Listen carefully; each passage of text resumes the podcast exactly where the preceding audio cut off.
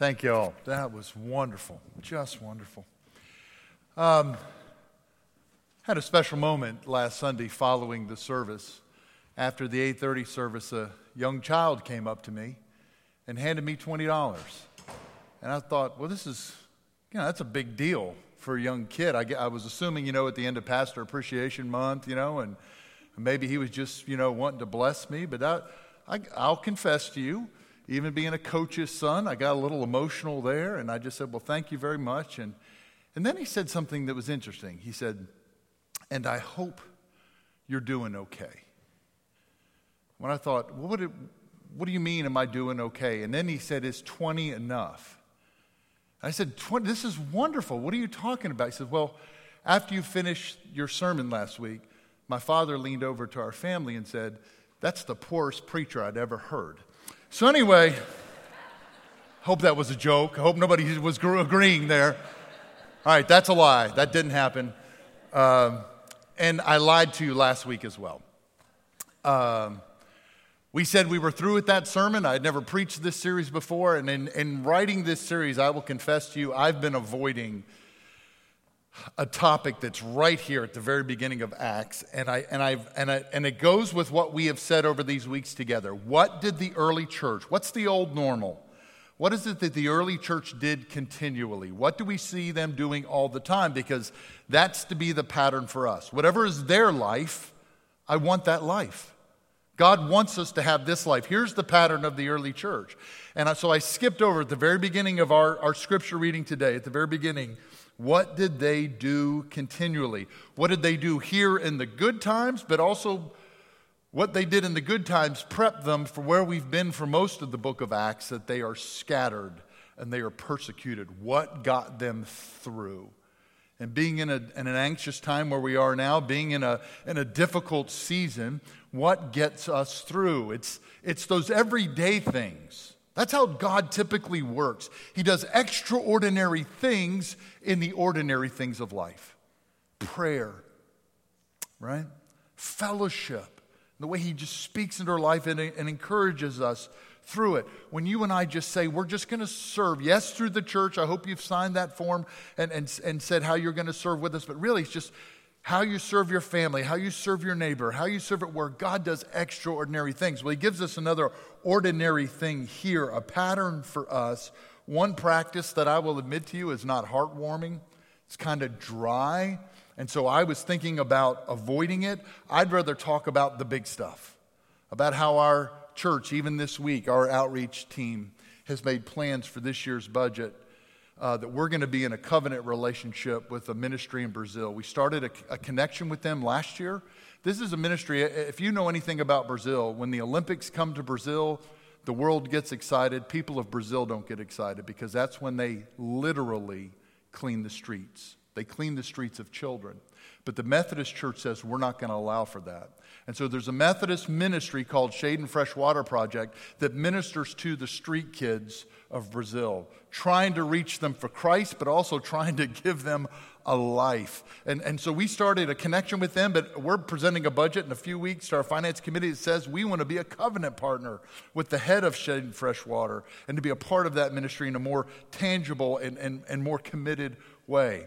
Even hearing this week of somebody talking about when can we go to Delta Grace, that our church, we're, we're chomping at the bit to go back to the Delta. To hear last week, I think we had like 100 people here for student ministry. We finally were able to get back on our campus. I love talking about those things. Here is something that, and it may not even be for you, this dry subject, but, but I, I know it's for somebody you love, for a family member, a friend, a coworker. This is an ordinary thing, even though it might be dry, that if we're not about it, they're typically in the church, in the scriptures, is trouble. So much so that this issue is brought up over and over again throughout the Old Testament, throughout the New Testament, but especially in the book of Acts. The first practiced practice that's mentioned here is this. They were what? They were devoted, or the Greek word that we're holding on to through this series is continually. What did they do all the time? They were under the apostles' teaching. They always were placing themselves under teaching. And you see that throughout this book. If you were to do a search on the word teaching, I wouldn't have guessed this. You know what book has the word teaching more than any other book in all of Scripture? It's Acts. This is what part of the ministry, a critical ministry, a foundational ministry of the church is. The church placed themselves under teaching, so much so that one of the most famous Bible commentators, when he addressed all these things they did continually in Acts 2, this section, they continually devoted themselves to teaching, prayer, breaking of bread. When he follows all of that, you know how much he said about teaching? Nothing. Now, this is a guy who's a famous commentator, but basically he said on the side was this I'm not going to talk about that here. Read the book of Acts. It happened so much, I don't need to tell you anything about it. That's basically what he says, that this was such a consistent practice that, a matter of fact, when you get to the book of Acts, you think it would be, and they took the gospel to the entire world. You know what the last sentence of Acts is? Basically, it's this Paul was unhindered as he taught them about the Lord Jesus Christ. Teaching from the very beginning here at Pentecost all the way to the other bookend of, of Acts is a critical ministry of the church, of the early life of the church. I wonder how many, by the way, how many, because it wasn't just the 12. Jesus had hundreds of people following him. And at some days, when you see the feedings, it's not just 5,000, that was 5,000 men. So it was probably 10, 20,000 people that he fed, or the feeding of the 4,000. How many of these at Pentecost had met Jesus, had heard him teach? I've heard Jesus, I'm done. No. They were always continually devoted to get me under more teaching. And you just see it pepper the entire book. It saturates the entire book of Acts. They were consistent learners. Even though they had been under Jesus uh, or under Peter or under Paul, you just see them constantly learning. So, why?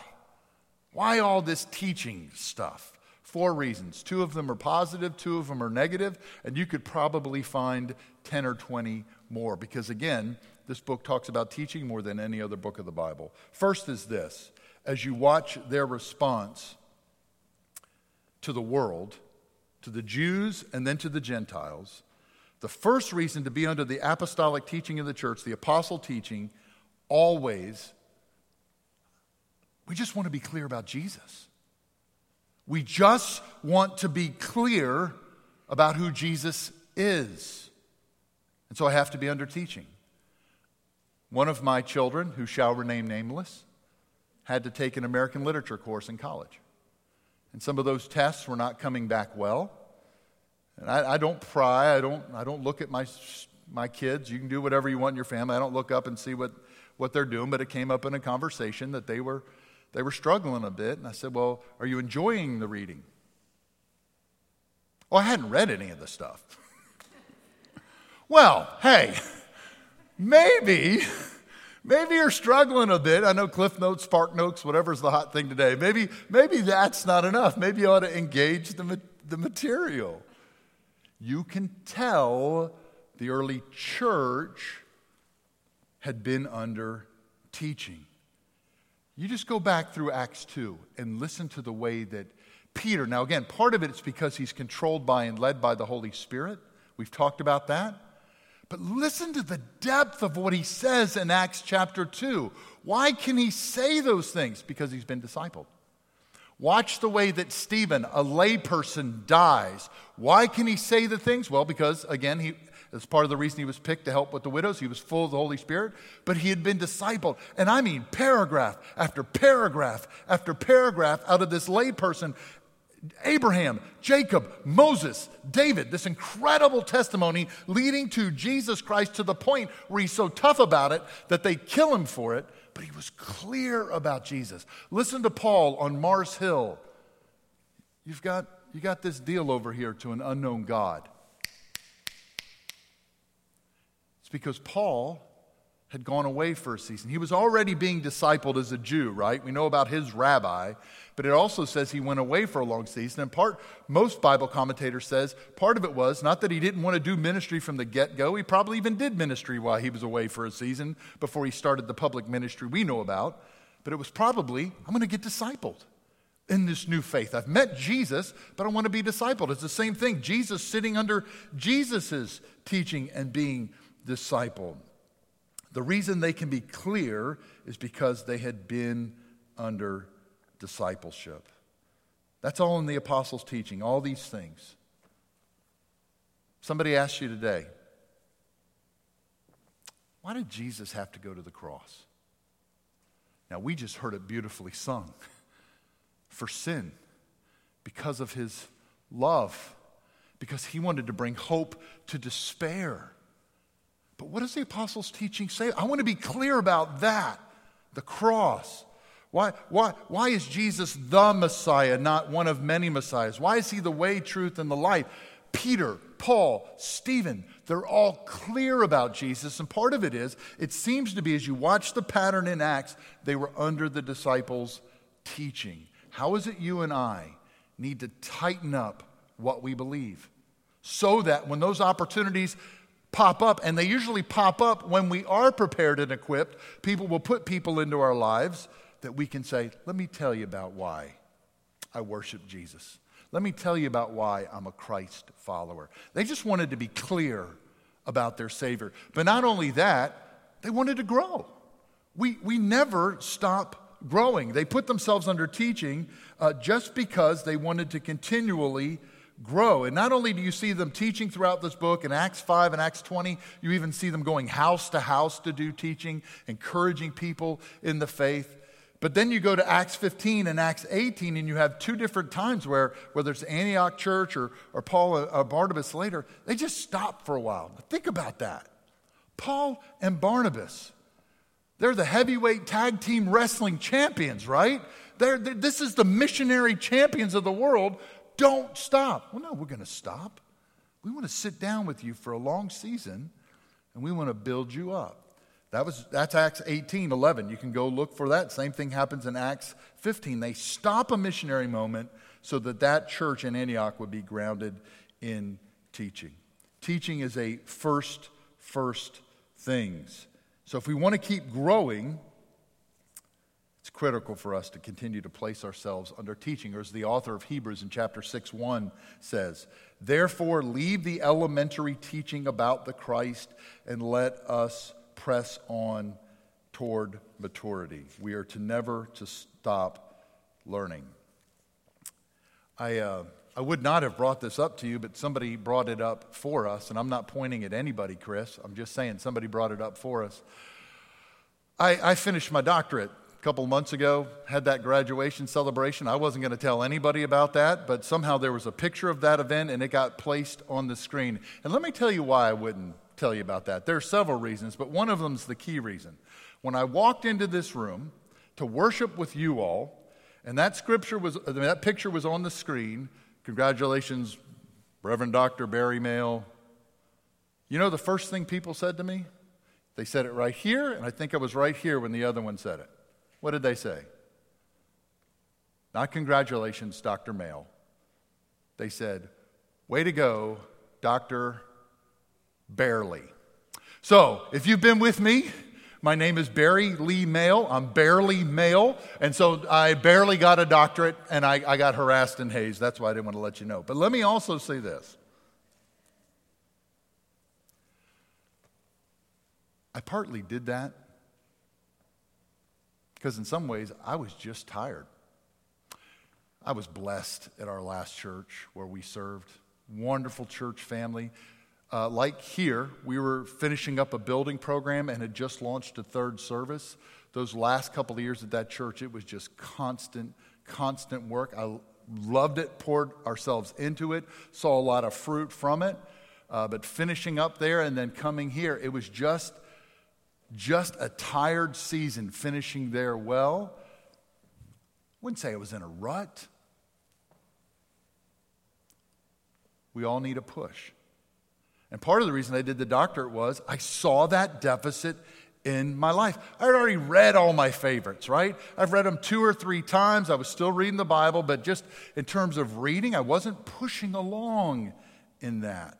And I said, you know what? I need this. Matter of fact, a couple of my friends joined me in this doctorate program. We said, we need this. We need a push. You need a push to keep reading, to keep learning. We honor God by how we love Him and how we serve. We honor God by how we love Him and how we worship. But one of the ways that the early church said that, that we grow is by constantly being under teaching. What a boring, dry subject, but when we do it, there's nothing dry about it. We learn more of our Lord. We learn more of His purposes. We learn more of His character. We learn more of what He wants to do in our lives. Why they did this, they wanted to be clear about Jesus and they wanted to keep growing in Jesus. How do you need to hear that word? Now, I will say there's a couple, and I'll do these quickly. There's a couple of defensive reasons why we see as you read the whole book of Acts why they were devoted to uh, teaching. One, one of them being they just wanted to guard their minds. Proverbs 13:4 says, "The teaching of a wise man is a fountain of life to turn aside from the snares of death." They wanted to just keep their minds. They wanted to keep their doctrine pure. Um, teaching, actually, in the Greek, that's you can substitute that word for doctrine. It's the same word, didache, or um, so that's really what's going on here. Uh, and you already see them in Acts 15 and on. They're already fighting bad doctrine. And you see it. Paul's so worried about it. It's almost every epistle he talks about being careful with that. When he talks to Titus, he says, holding firmly to the faithful word which is in accordance with the teaching, so that you will be able to exhort in sound doctrine and to refute those who contradict it. He does it over and over again. I think with Timothy, it's almost 11 times. He says in his two uh, uh, epistles to Timothy, be really careful about teaching. When you get to the book of Revelation, the word teaching is mentioned, I think, four times with the, with the churches, and usually it's not good because there's false teaching out there. We've talked about in our 1 Peter and 2 Peter study. In 1 Peter, the persecution is coming from outside the church, but already by 2 Peter's time, that doctrine has penetrated the church, and they're having to battle with each other in the church. It's already in the church. That quickly, false doctrines were entering the church. I shared this with our Bible study earlier this year, and it's something I'm not very proud about, but I will share it with you. Uh, and sadly, I was a believer by this point. I joked about something last week where I wasn't a believer, but I was a believer by this point. But my sister had gone to, she's six years younger than me. She had gone to her first time ever to babysit. She was babysitting my cousins, so she's maybe 11 years old uh, first time ever to babysit. She goes over there, and I get the bright idea. My job as an older brother is to harass my sister. It's part of our job description as older brothers. And so I get the idea from a late 1970s horror movie that I had seen to call and check on my sister. And so, following the pattern of that ho- horror movie, uh, by the way, basically what happens in that horror movie is that this girl keeps getting calls from a stranger, and he says what I said to my sister, and I said it in the exact same voice. I called my sister on her first ever babysitting job all by herself at the age of 11. She picked up the phone, and I said, Have you checked the children? And then I hung up. And I called a few more times and said the same thing. Shame on me. In that horror movie, actually, when the police trace the call, though, they find out later that the call was coming from inside the house. Now, two things. Number one, yes, I've paid for my sister's therapy bills and I've apologized profusely. Secondly, that's what's happening in 2 Peter. Already, it's coming from inside. We think, I know Jesus, I know his word, I can coast, and Paul says to the church routinely, what you see in the pattern of Acts routinely is to guard your minds. Yes, it can get inside. Be careful. Be careful. Even Apollos, this one who was later in Acts, is mighty in the scriptures, eloquent in his preaching, mighty in the scriptures. And what happens? Priscilla and Aquila have to uh, pull him aside, this man and woman, pull him aside and say, Listen, you're missing some of this. And he takes it. Eloquent in speaking, uh, in preaching, but also this word mighty. Uh, this mighty actually means mastered in the Greek. This guy who had mastered the scriptures, yet he can be pulled aside and be told. And this is a guy who's going to end up leading in Corinth and elsewhere. Hey, you need to grow right here. And he takes that word. Um, the apostles were constantly learning because they wanted to guard their minds. Now, I know that many of us struggle. We don't want to read. That's a nice thing if you get the U version app on your Bible, it'll just read it to you. Just listen to the Bible while you're working out, while you're driving to work. There's some excellent podcasts. We'd love to talk with you about that if you're needing some podcasts to help you in your thinking on doctrinal uh, issues about thinking about Jesus. But they were persistent. They were always under teaching, partly not just to guide their, their minds and to guard their minds, but here's the last reason they wanted to stay holy. They understood that whatever you and I believe, good or bad,